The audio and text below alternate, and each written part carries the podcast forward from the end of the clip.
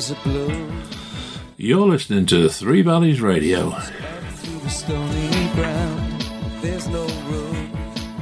Welcome to our In Conversation program.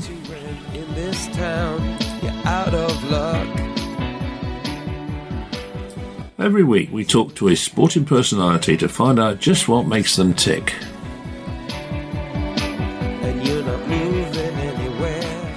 From their early childhood to their professional career to their musical tastes. Take you out of this place. Someone you could We cover it all. turn for grace. It's a beautiful day. Sky falls, you feel So sit back and enjoy as we talk to this week's special guest.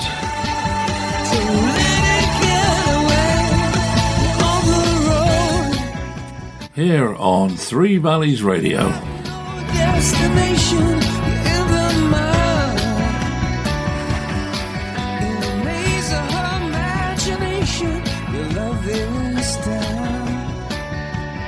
Good evening and welcome to In Conversation. And joining me tonight is flat and national hunt trainer Richard Phillips. Well, good evening, Richard. Thank you very much for joining us here on In Conversation on Three Valleys Radio. Appreciate you coming on. But it's all Colin Brown's fault because, as I've told you, he's the one who recommended you. Apparently, you're the Mike Yarwood of racing. Well, I have been known to mimic a few people, I must admit, but I can't do Colin Brown. I couldn't be that bad. But No. um, I, yeah, I can. Most people I do now are dead, unfortunately, so that's not very great help. But anyway, I used to do a few voices. Yeah, Can you do um, Frankie Dettori, for example? I can. I always uh, to. I like a cockney Italian, isn't he? Yeah. You know, I'm, I'm so pleased. No, it made me proud to be English. you know, so he's. Um, I actually spoke at Frankie Dettori's 30th birthday party in Newmarket. Would you believe? And Oh, took the Mickey out of him all night, which everyone liked apart from him. oh is, is he not got a sense of humour then? Yeah, he's a great bloke. Yeah, I'm sure he is. I'd love to meet him. I have to admit. I'm better still. I'd love to get him on the show, but that's another story. Yeah, he's a remarkable man Yeah. and um, a remarkable jockey. Mm, I think you're right there. Yeah, when you look at his, you know, look at it. What is he? Fifty odd now? I think isn't he? he's over fifty, isn't he now? Yeah, he's getting there. Yeah, Yeah. So you know, I mean, apart from the fitness elements, you know, he's still riding winners like they're going out of style. I I think it's brilliant. Uh, You know, I think he's. Uh, he's he's brilliant on the big day as well. And um, yeah, a lot of young jockeys should copy how he rides. He hardly ever uses the stick, Yeah. or the whip, or whatever you want to call it. Yeah, yeah. No, that's a good point. But uh, as far as you're concerned, Richard, um, you were born down next to Ascot, Ascot Racecourse, I understand. Epsom, actually. Epsom, was it? Sorry, got the wrong one. Yeah, yeah. And, They're uh, not far away though. But no, I, I was lucky enough to be brought in the Epsom racecourse. Lucky enough to have the um, love of horse racing ever since I was a little lad. I was about a six-year-old kid. Well, let's go I back to told my father I that wanted to be a racehorse trainer since I was six. So uh, he used to take me up to Epsom Downs with my brothers. yeah, Um, and we'd see Lester Piggott from about four or five yards away. And I used to think, this is very exciting. I'll do this for the rest of my life. So I've been quite lucky. So you were six years old and you'd really reached that conclusion already. Yeah, loved it. That's amazing, isn't it? Didn't want to be a jockey. I come a long line of school teachers, so I probably just like telling people what to do, really. But, Yeah. Um, yeah, but I think um, it, my job is really it's like being the headmaster of school, really, Yeah, uh, training a racehorse, and um, the people who ride them in the morning, the teachers, uh, horses are the pupils, and the owners are the parents. And it's not much more complicated than that, really. But if you've got bright kids, it makes you look a very good trainer and headmaster. If you've, got, if you've not got so bright ones, Yeah. um, it, it, it's slightly harder job, but it's no less satisfying. It's a very good comparison. I've never thought of it, but uh, I, you know, I can sympathise with it because both my parents were teachers as well. So uh, I, I had to put up with that for my whole of my uh, school days anyway. Yeah. So it was a bit of a, you know, you Now were I know you- why you're so You're always under the spotlight all the time. That was the problem, and I, I Yeah. wasn't. I wasn't the. Um, I wasn't the most academically bright, shall we say? Uh, I, I was. Well, I suppose I was, but I was just bone idle half the time. That was the problem. I think it was only when Well, I I've got I've got horses like that. and I'd probably put some headgear on you. got. yeah. Why not? Yeah, nice sheepskin noseband. I'll find one of them and put one on. Yeah, Um, your head down. Yeah. before I before I forget, occasionally I'm going to say to you, hold it there, Richard. it's just our somewhat primitive way of edited it, and I can leave a gap to put some music in. So if I do, it's just a question of you saying, "Keep me quiet for a minute," and then I'll I'll get you going again. Okay. Okay, no problem. Right. So um, yeah. So we're we're six years old. We've decided that we want to get into horse racing. So presumably, then you didn't want to have the hag of, of getting up at six o'clock in the morning or five o'clock in the morning to ride out. Then you wanted to be the boss man, and you could roll up at nine o'clock. Then basically. No, I'm afraid it's not like that. Um, you're there probably before the people turn up at five o'clock, really. So, um, Yeah. you know, the, the rider's life's a lot easier, I think. It's worrying about everything else is the hardest job. I know that as a trainer. But, um, no, but I've always enjoyed um, directing the horses' careers as it would be like a like a young child, really. Yeah. Um, building up building up their confidence, um, building up their fitness, and um, finding out their ability and putting a, putting them against opposition they can beat. That's the job, really. So they have a good life. So um, and a racehorse's life is a great one. So it's a very rewarding job. Yeah, it, is is the you know the whole training for Sario? Is it um, is it a question of how you train them, i.e., the techniques that you use to train them, or is it more a question of placing the horses in the right races so you get the best out of the horse? It's it's a bit of everything really, but um, Richard Pitman wrote a great book, um, Martin Pipe's biography, and if you read it, there's three great chapters. One chapter on getting horses fit, which Martin Pipe was ahead of his game at, and basically made them 100% fit. Where I think in the past some trainers hadn't got them 100% fit. And there's a great chapter on um, form of horses, so making sure they're up good horses they can actually beat um, and putting the children in the right exams. If they're only good at woodwork, don't put them in a biology A level. And another great chapter is on health.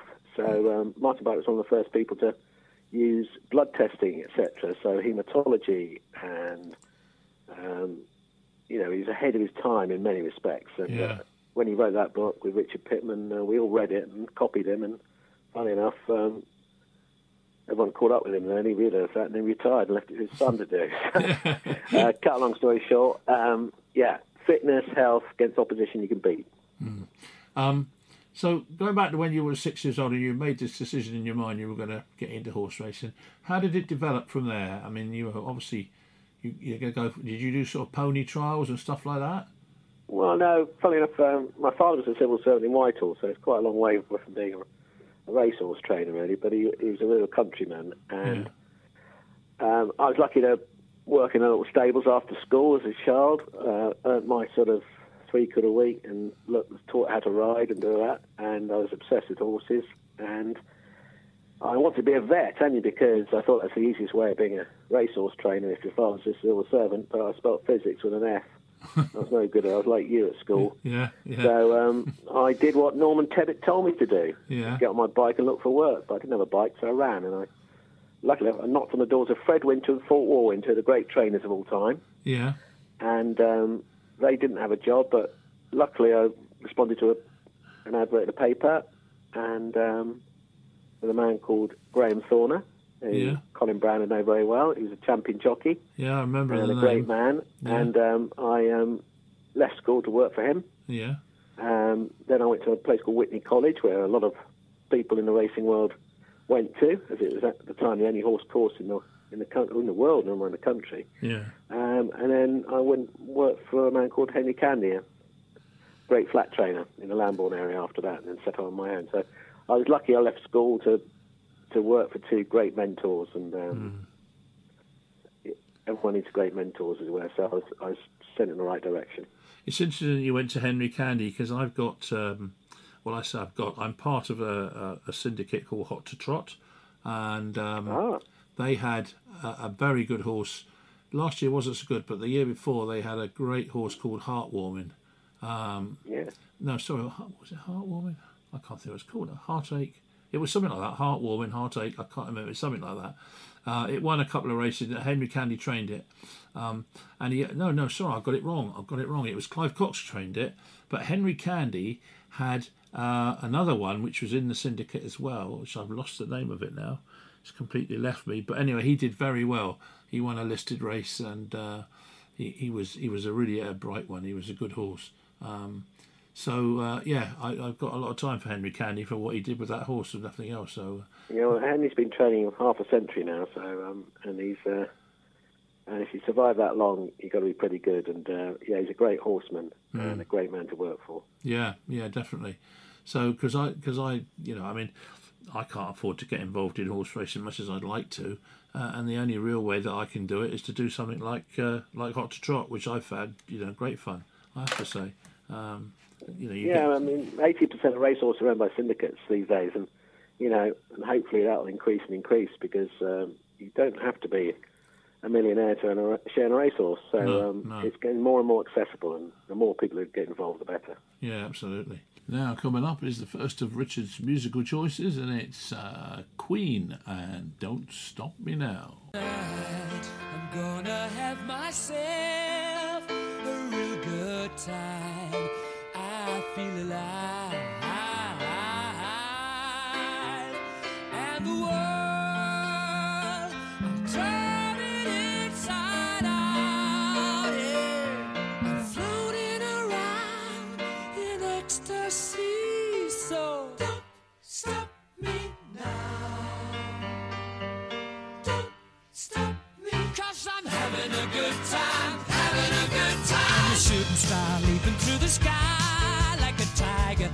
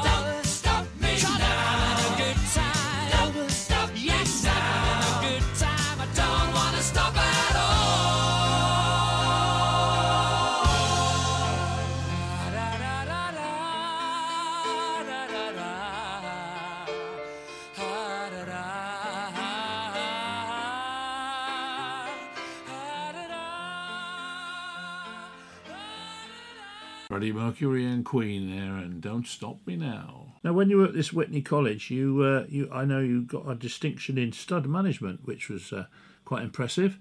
Uh, what did that entail exactly? Well, yeah, it's. Um, I think when you're really keen on something, um, you find it pretty easy to learn things, as it were. So um, I was very, I was absolutely obsessed with it, as I said, and so yeah, I was. Um, I got a distinction, I think, in stud and stable management, and um, it entailed basically when it comes to the ra- racing and breeding industry, um, it, it cross section of everything to do with nutrition and exercise and health and um, everything to do with the with the industry, as it were, and also a bit of agriculture in there. You know, so it's a real broad education of Yeah. the industry, and I was uh, I was very lucky. There's a man called John Onions ran it, and it's amazing who's been on that course, and they've gone on to do very well in the industry, and uh, that's a great um, it's, a, it's a great uh, legacy that John Onions has left by setting up that course. And I said people came from all over the world. A fellow called Simon Mockridge who who came on from Zimbabwe, and uh, he's on the first on the course, and he, these days he. He runs Juddmonte, one of the biggest studs in the world, and uh, is responsible for Frankel, the greatest horse we've seen for a long time. So Yeah, it's amazing how people, um, if you really want to get involved, that they can. So it was, it was a great way of doing it. So uh, I was so keen. I was not going to not be top of the class. I hope. because it's it's interesting because um, I've got I live in a, a little village in Somerset, and uh, literally down the road, about I don't know, fifty yards down the road is a is a, a stud farm down there. Um, a guy called Michael Faulkner used to run, but he's retired now, and they had a they had a couple. They had um, oh, what was it called? Commanche Run down there was one I remember that Luca Yeah. Cumani had. Um, and then in the next village down at Hardington Mandeville, um, there's another guy called Dick Folston, and he had another stud down there called Brittenhouse Stud. So I worked for Dick for a while. Just uh, he used to uh, he used to make um, hydroponic horse feeder type things, and I used to drive around Yeah. flo- flogging these or trying to flog these uh, these hydroponic uh, grass things that he used to make. Yeah. So uh, yeah, so I learned learned quite a bit about the, the stud farm side of things, and uh, they had a, a horse called a kind of hush. I remember that was their their main one anyway. Um, but I mean, I'm going Yeah. back probably probably going back twenty years at least now, more than that. But uh, More than that, like, yeah. Yeah. I'm kind of hush was trained by Barry Hills. yes, that's right, that's right. Yeah. So um, so yeah, so I learned quite a bit about the you know the whole stud side of it sort of thing, and uh, you know the the, the um, buying them as as foals and as yearlings and making a profit, moving them on, etc. etc. And you know learning about how. Uh, was it Snaafi Dancer? I think was one of Sheikh Mohammed's that he bought for God knows how many millions, and it didn't even yeah run a think it was race. about 12 million. Yeah, and it didn't run a race, I think, did it? Didn't, no, it didn't turn out to be too good, I'm afraid. So- but that can happen. But um, Yeah, I must admit, I've never bought a lottery ticket, but if I had a winning lottery ticket, one thing I would do is breed thoroughbred racehorses. I think it's a fascinating world. And uh, yeah, yeah. yeah, it's uh, it's yeah the breeding lines and the, Yeah, and the is. opinions and the, and and just seeing young young animals develop. It's a fascinating thing. Yeah, and of course, one of my biggest troubles is I'm soft with animals. I love dogs and horses. I, you know, I, I I'd never buy a, a jump horse because I'd be too worried that the horse might get hurt. That would that would break me right up if, if I did that. So I'd never I'd never buy one. You know, but I mean I know flat horses can still get get killed on when they're racing, but um, not quite so Well, often. fortunately, those those figures are coming down because um, a lot of a lot of work has gone in to make sure that the racing is as safe as possible. But Yeah, um, yeah, sadly, some of the worst accidents you see in, in paddocks and things like that, where it's completely out of anyone's control. You know, yeah, quite. um, and that's the trouble when when there's young animals and livestock. Um, inevitably, now and again, tragedy happens. But fortunately, um, we do have a lot to stop any of that happening. Hopefully. So, um, moving on a little bit then. So, you, you, you set up on your own and uh, you had some stables, I think, if I've got this right from your website, called Jackdaw Castle Stables, uh, which you did you buy them from David Nicholson or, or No, well, I, I started. Um, I started actually near Lambourn uh, to get myself going, as it were. yeah, So, um, but then um, I was lucky enough to. I was in John Francome's yard for a while. right, A great character. Yeah. Um, but then I was luckily given the opportunity to train from Jackdaw's Castle when David Nicholson retired, and it was owned by a man called Colin Smith, uh, who fortunately gave me the opportunity to train there. But uh, the place was always for sale, and JP McManus came along and bought bought Jackdaw's um, with Jonjo O'Neill. So I was only there for one year, but it was a very good year. We were very fortunate to inherit a horse called La Landiere. And uh, when we moved on to the stables we are now, here in Adlestrop, lovely village in the Cotswolds, yeah, um, we were lucky enough to, I think, win seven races in a row, including at Cheltenham Festival. So that, that teed everything up, really. So it's a big break. So you do jump and flat. Yeah, yeah, I was fortunate enough to love both. So, but uh, most of my owners prefer prefer jumping than flat racing, but um, I love both. But percentage wise, what how, how does the split Go. Yeah, we probably have 80% jumpers, yeah. Yeah, okay. And how many horses have you got in training altogether? We're about 30 these days. Yeah. Um, we've had more in the past, but I must admit I quite enjoy training uh, that number. Uh, you can have a quality staff and try and up the quality of the horses as well, so you can devote a lot of time to them. And um, a bit like being a schoolmaster again, you know, if you've got too many kids in the classroom, you don't know all the kids. So No, um, no. hopefully when you've got 30, you know, you know the ins and outs. More music now, and this time it's the Bee Gees and How Deep Is Your Love?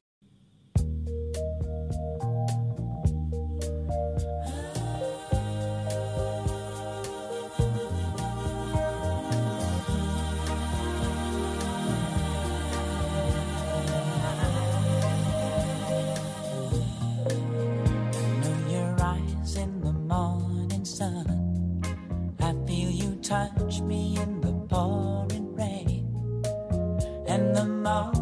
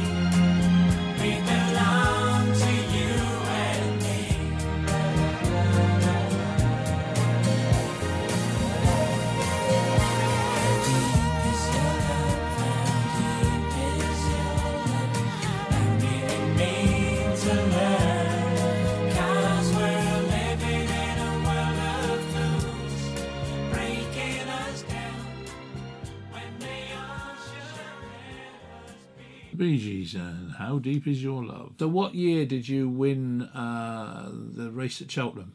It was 2003, I think. And, and can you remember the sort of build up to it? How how you went about it? I mean, you must have sort of set out to to win a big race with this particular. wh- Which horse was it?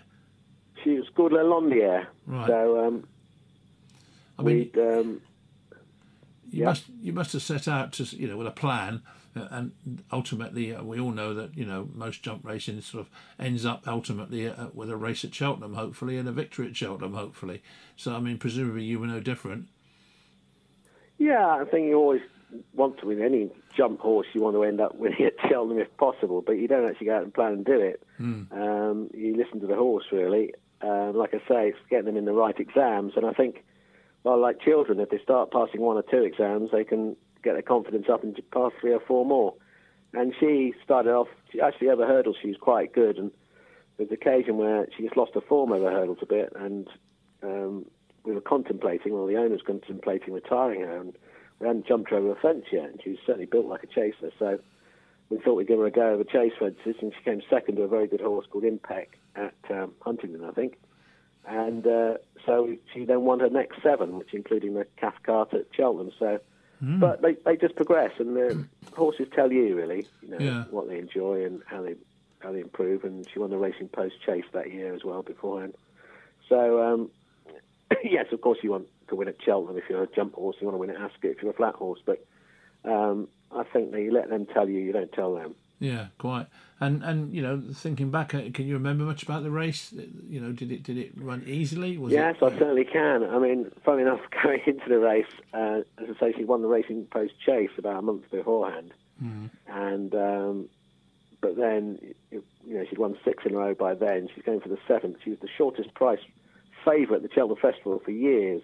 I really? think she was five to four favourite. Conditions su- suit her in the Cathcart? Yeah. And um, she came into it. Richard Johnson rode her, and I think she had a bit of a grubby nose about a week beforehand, and all sorts of um, little muscular problems.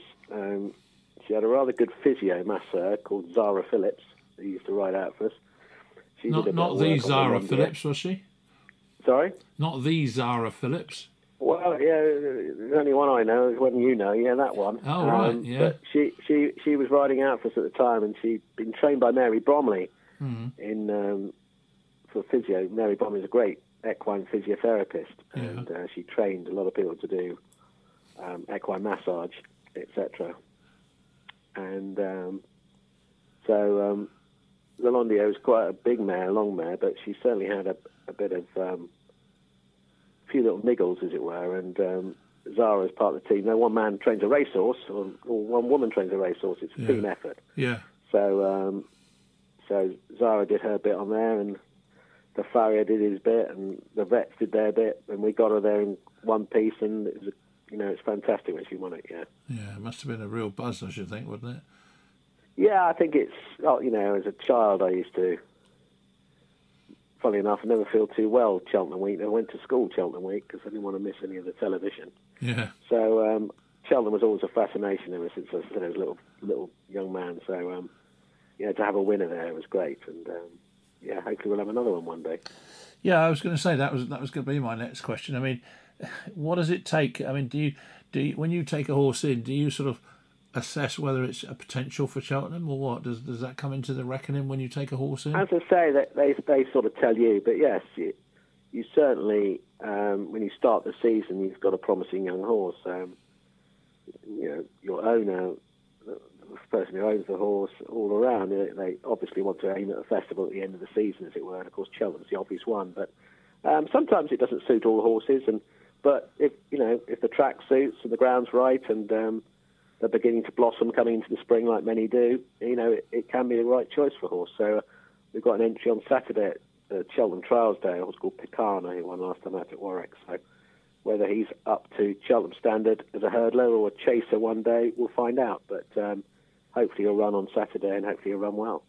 Well, I noticed actually because I looked up to see what, what you had got going. You- You've got quite a few over the next few days. Nothing up until today though, but um, as I say, the next few days you've got a few, haven't you? Yeah, we've got a Tulane in on Wednesday and uh, on the flat. And we've got um, a couple entered at Wetherby, Ross Bay Strand, and Keep It Brief. Ross Bay Strand ran very well on Welsh Grand National Day at Chepstow. And um, so we've got Picana and Robin the Smoke on Sunday as well. So, yeah, we've got a few this week, but the ground is drying up a little bit, so we'll have to keep an eye on all that. Of those that are running, um, just so as I can uh, maintain the standard of living that I've got already, any likely to win? Um, there's some there who have chances, but it all depends on the opposition. Again, you can have your horse absolutely spot on, but um, if the ground conditions aren't right, if the opposition's a bit too strong, it means you won't win. So uh, when, when we see the, but certainly Ross Bay Strand looks like a horse of potential, as does Picana. So uh, the Picana certainly in at the deep end on Saturday. So, but um, uh, hopefully, like Keep It Brief and Robin the Smoker both reasonably well handicapped as well. So um, if conditions were right, they'd have a chance. Yeah, yeah, okay. And who normally rides for you? Do you have any any sort of sort of regular jockeys or not? I have a uh, sort of in-house jockey, really. I mean, we've been very fortunate to have some great jockeys ride winners for us over the years. And there's uh, Richard Johnson in his past, now he's retired, but I think for 20 years running he rode me a winner or two. Yeah. So, um, but uh, Danny Hiskett rides most of our horses, and Danny will be riding those horses this week. He's, Yeah. um, his father worked for David Nicholson. Uh, his father still rides out for us.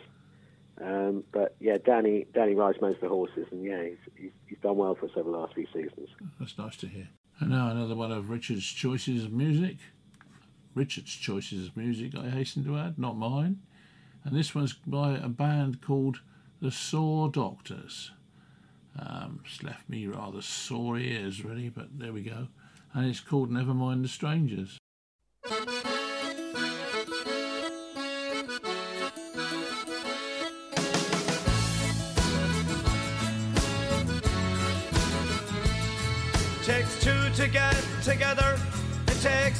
To make it last. Sure, we'll all end up in some ways like the drink in last night's glass. But we take this chance together, let's not think about the end. Never mind the strangers, cause I'll always be your friend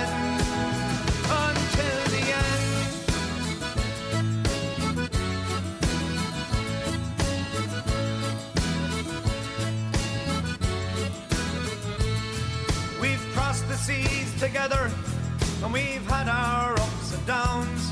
We've gone further than we ever dreamed from our county Galway town.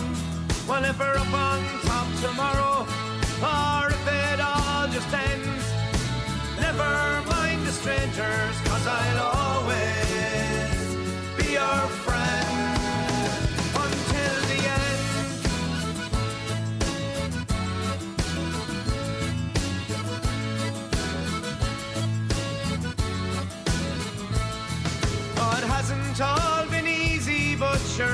that's the way it goes. Been shaken, rocked, and rattled, taking jabs and body blows. But there's a strength in being together, like a steel bar that won't bend. Never mind the strangers, cause I'll always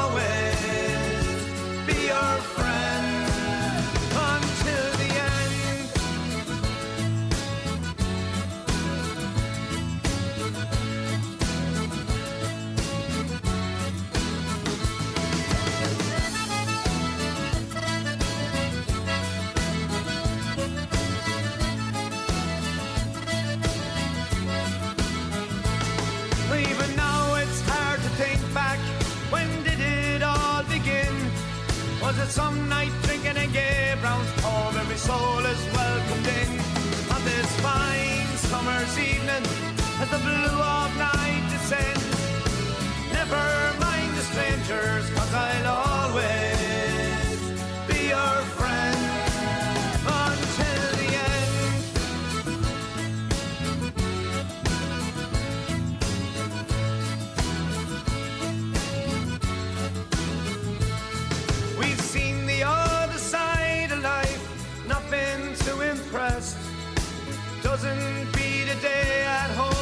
put it to the test. But at least we took the challenge, we didn't just pretend. Never mind the strangers, cause I'll always,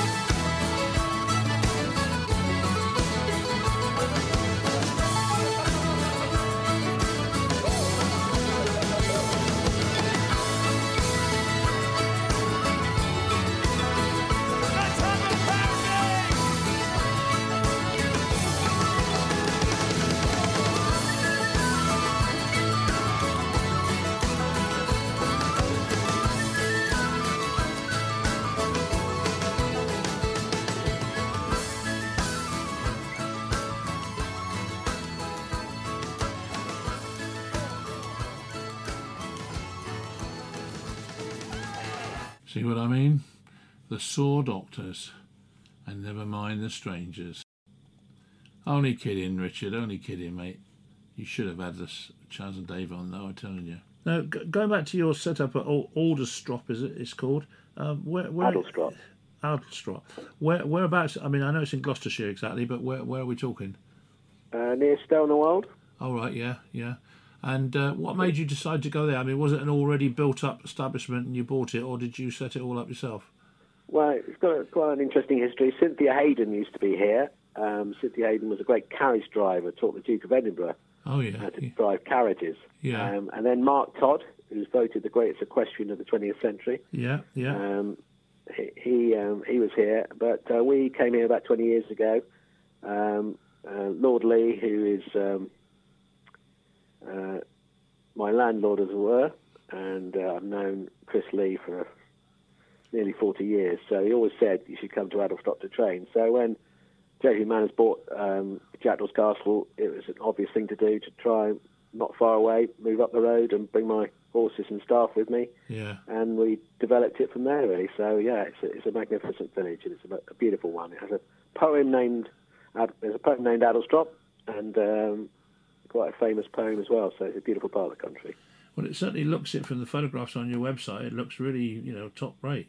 So I'm sure that helps well- when it comes to, you know, impressing um, your your uh, owners when they come to see a place like that.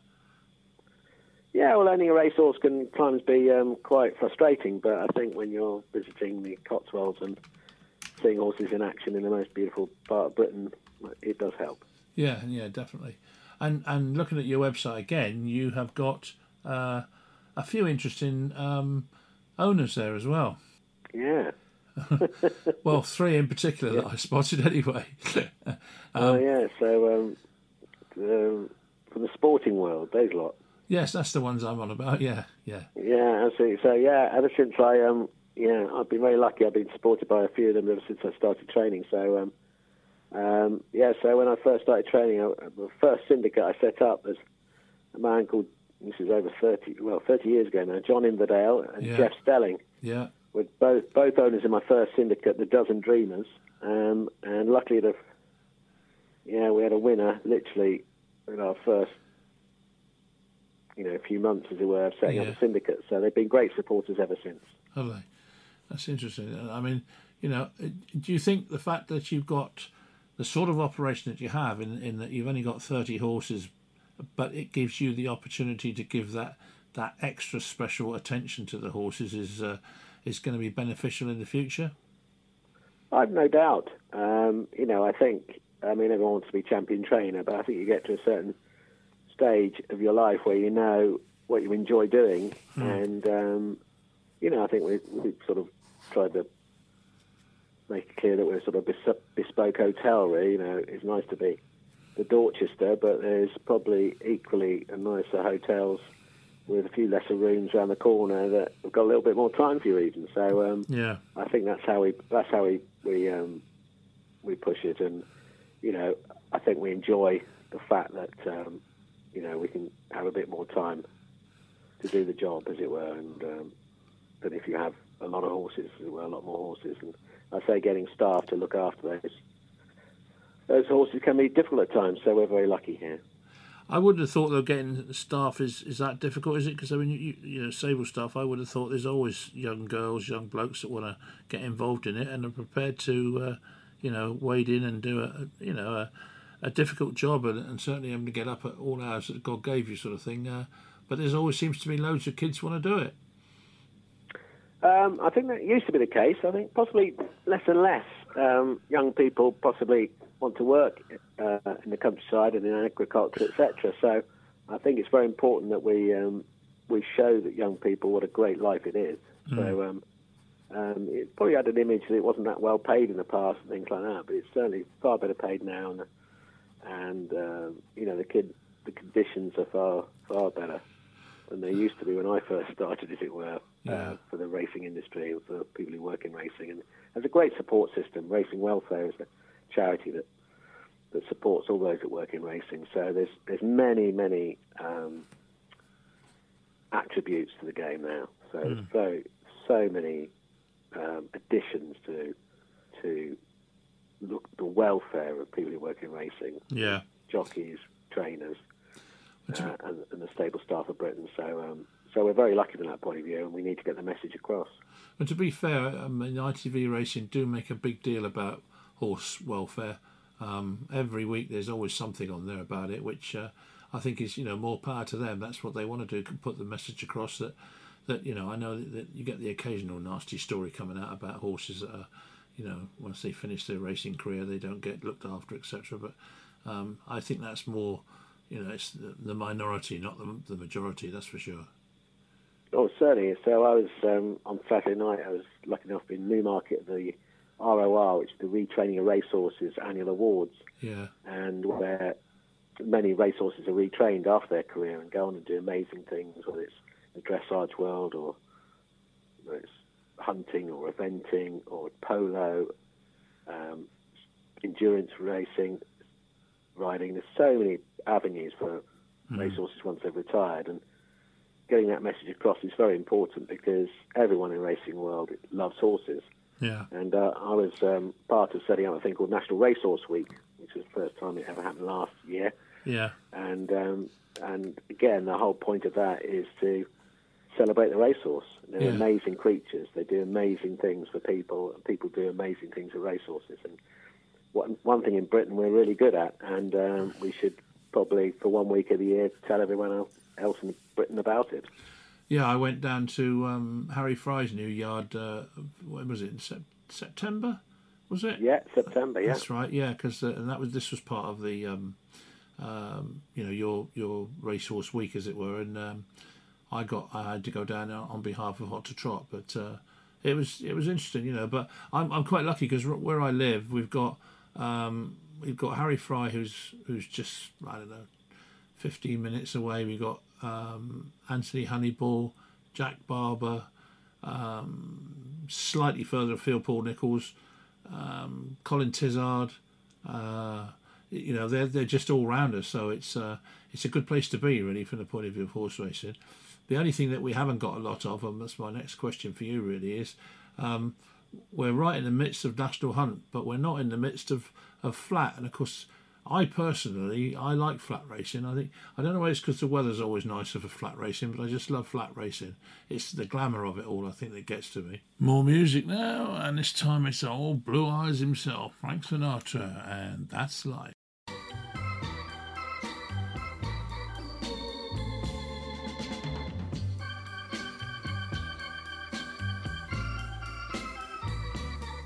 That's life. That's what all the people say. You're riding high in April, shot down in May. But I know I'm gonna change that tune. When I'm back on top, back on top in June. I said that's life. That's life. And as funny as it may seem, some people get their kicks stomping on a dream. But I don't let it, let it get me down. Cause this fine old world, it keeps spinning around. I've been a puppet, a pauper, a pirate, a poet, a pawn and a king. I've been up and down and over and out. And I know one thing. Each time I find myself flat on my face, I pick myself up and get back in the race. That's life. That's life. I tell you, I can't deny it. I thought of quitting, baby, but my heart just ain't gonna buy it. And if I didn't think it was worth one single try, I'd jump right on a big bird and then I'd fly. I've been a puppet, a pauper, a pirate, a poet, a pawn and a king. I've been up and down and over and out. And I know one thing. Each time I find myself flat on my face, I just pick myself up and get back in the race. That's life. That's life. And I can't deny it. Many times I thought of cutting out, but my heart won't buy it. But if there's nothing shaking come this here July, I'm gonna roll myself up in a big ball and die. My, my.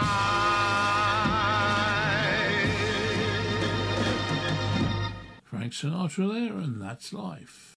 Um, how different is it to to train a horse for the flat as opposed to the jumps?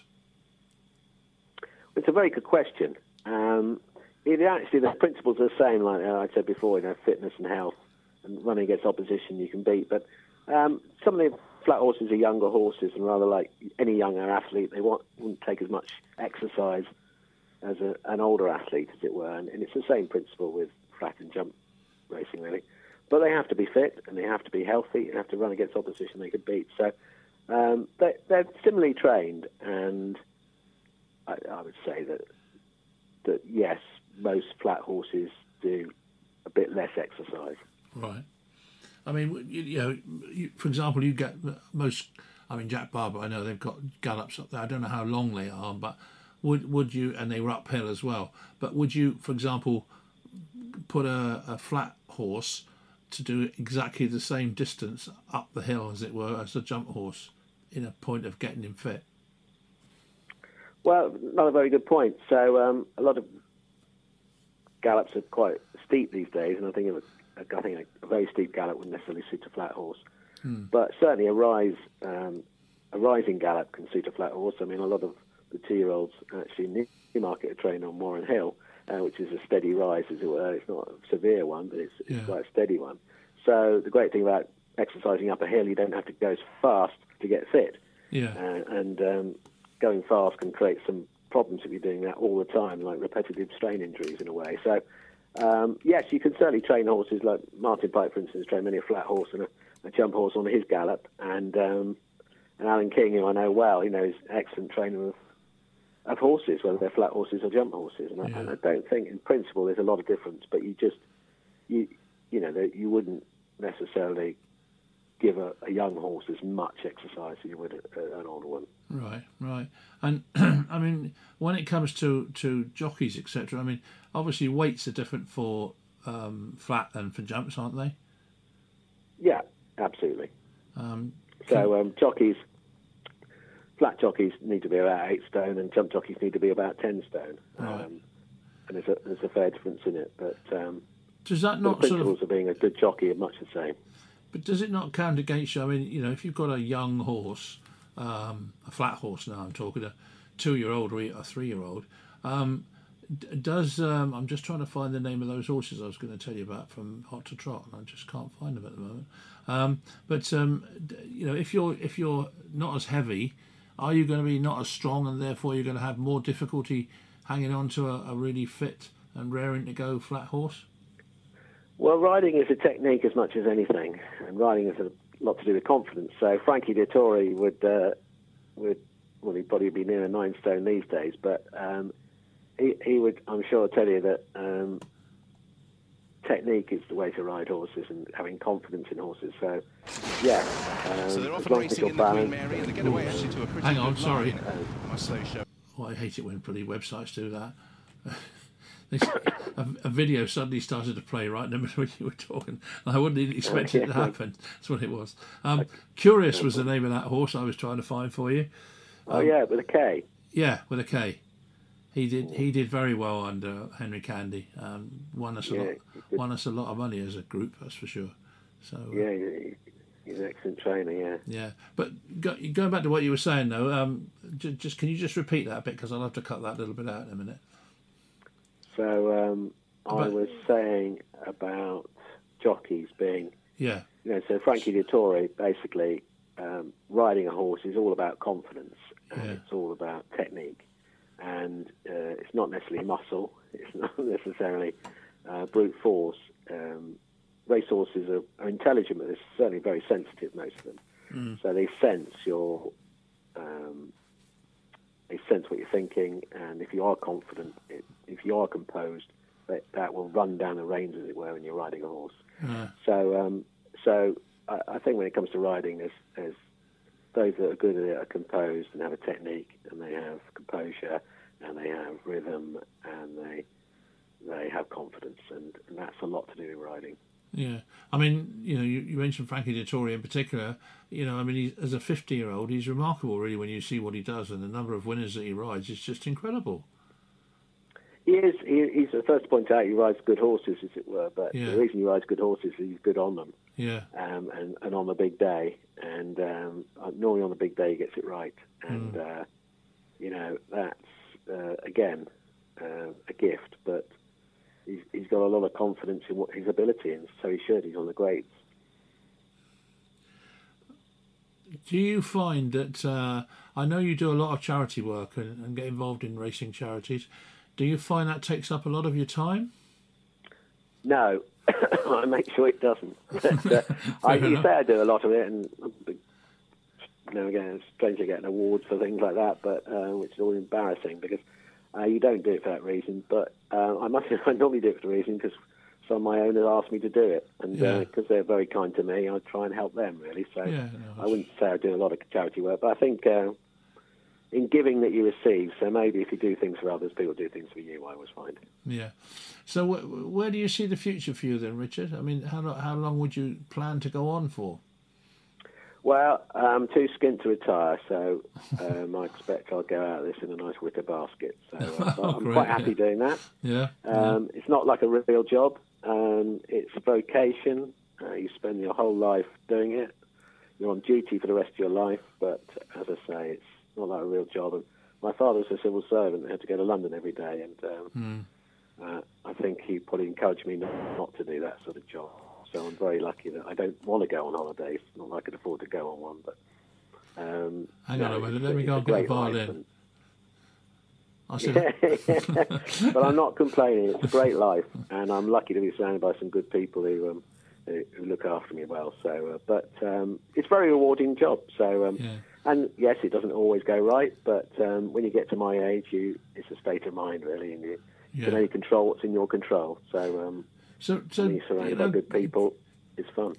Give me an average day. Your, your average day, Richard. What how does it work? Tell me what time do you get up and when, you know, what would you do Well, well, the average horses start getting fed at half five, and they get mucked out at half six, and they get exercised at half seven. So um, I, I would describe myself as the headmaster who sits in on the lessons. So um, I'm there from sort of seven in the morning, um, seeing all the lots go out and making sure that um, that the teachers follow the syllabus, as the analogy goes. So, um, and I'm looking for for the norm really. So if Yeah. horses are moving like they normally move, if horses are looking how they normally look, if the riders who ride them are happy with them, then then all good, you know. But if there's a little problem, you try and sort it, and, and sorting out these little, you know, there might be a reason why a horse is not moving properly, and uh, you know, race horses are incredibly lucky in many respects. They're, they've got 24-hour care. They've got they're all on Bupa. They've got private dentists, private physios, members of spas. They've got all sorts of things that um, help them be as good a racehorse as possible. But my job is just to oversee all that and make sure that all the horses get everything they can to try and win races. So my day starts from you know as soon as it's light really, and um, goes through to the morning. Uh, so horses going in about four lots between the hours of half seven to half twelve, and then um, we might be off racing, and then we come back and uh, tuck them up in bed at night. But um, you're always, as a trainer, you're always on the end of the phone. You'll never switch it off because, as I say, you're always on duty, and there's always something to to make a decision about. But that can be fun. Final choice of music now. Now we've got Mr. Nat King Cole and Smile.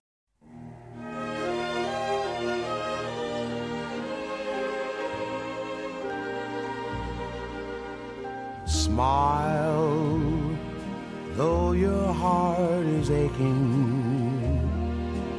Smile, even though it's breaking. when there are clouds in the sky, you'll get by if you smile through your fear and sorrow. Smile and maybe tomorrow you'll see the sun come shining through for you. Light up your face with gladness, hide every trace of sadness.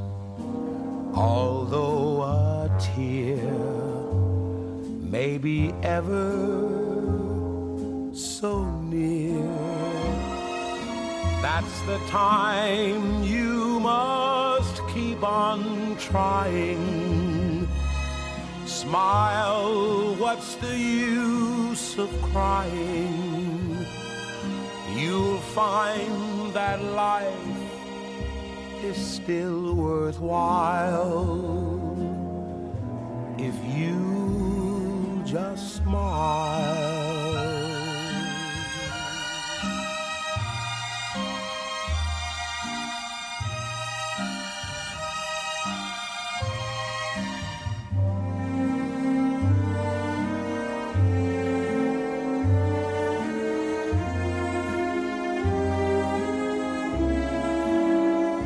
That's the time you must keep on trying. Smile, what's the use of crying? You'll find that life is still worthwhile if you just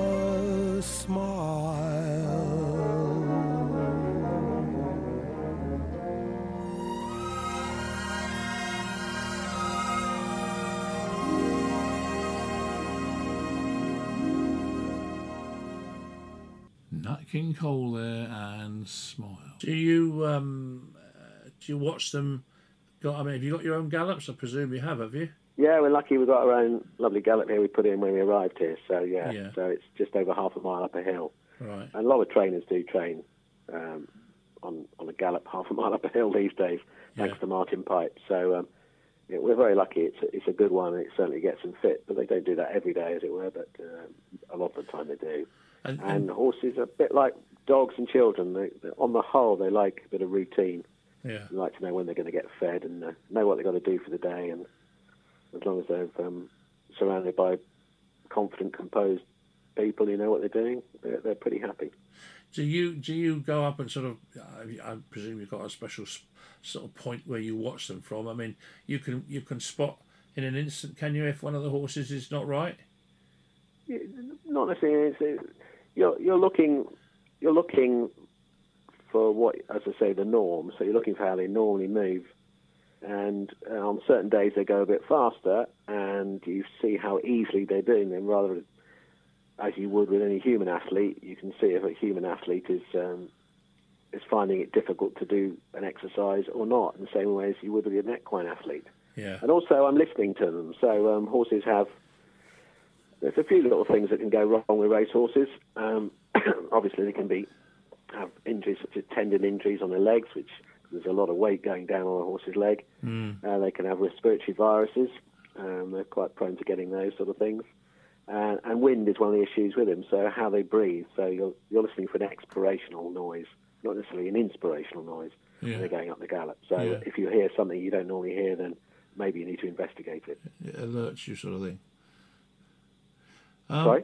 I say it alerts you to a potential problem if the if the, Yeah, the and noise you know, and we also use heart monitors, yeah um, which is all about recovery. So we get them up to certain beats per minute, and they recover down to another certain amount of beats per minute in 60 seconds, and we know they're fit and they don't have a problem. So they get a lot of attention, and um, a lot goes into it.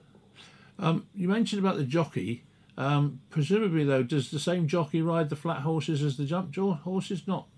No, no. Um, as much as Danny Hiskett is not too heavy a lad, Um, we have um, we use particular flat jockeys, not only the best available, but um, yeah, people we know and we can rely upon to do what we wish them to do in a race. So yeah, so there are different jockeys riding on the flat. Yeah.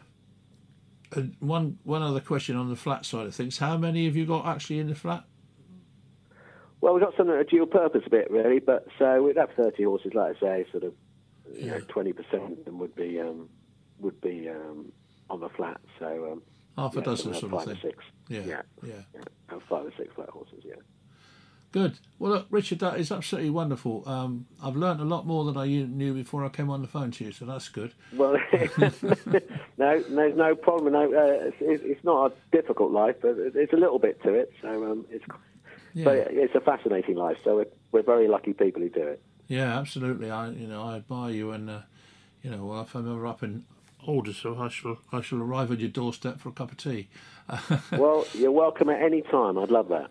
Well, I, I don't get around that much. I've, I've got shocking sciatica, and it, it, it inhibits the Oh, amount of walking that I can do. I, I, I'm fine sat down, absolutely no problem at all. But walking is it's like somebody's tugging on both your hamstrings and your legs, up your thighs, sort of thing. You know. Yeah, it's, it's pretty painful. That. I've got a very good physio this end, so if you, Oh, right, well. I'll, I'll get the horse physio in. Yeah. But uh, but no, Richard, thank you ever so much. Um, but but you know, thank you from very much for coming on and uh, being very informative, very interesting little chat, and uh, long may it continue. Thank you very much.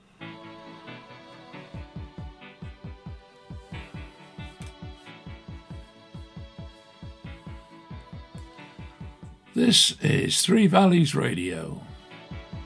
The heart is a bloom. And you've been listening to the In Conversation program with AD Hopper. No space to rent in this town. Make sure you join us every week here on Three Valleys Radio.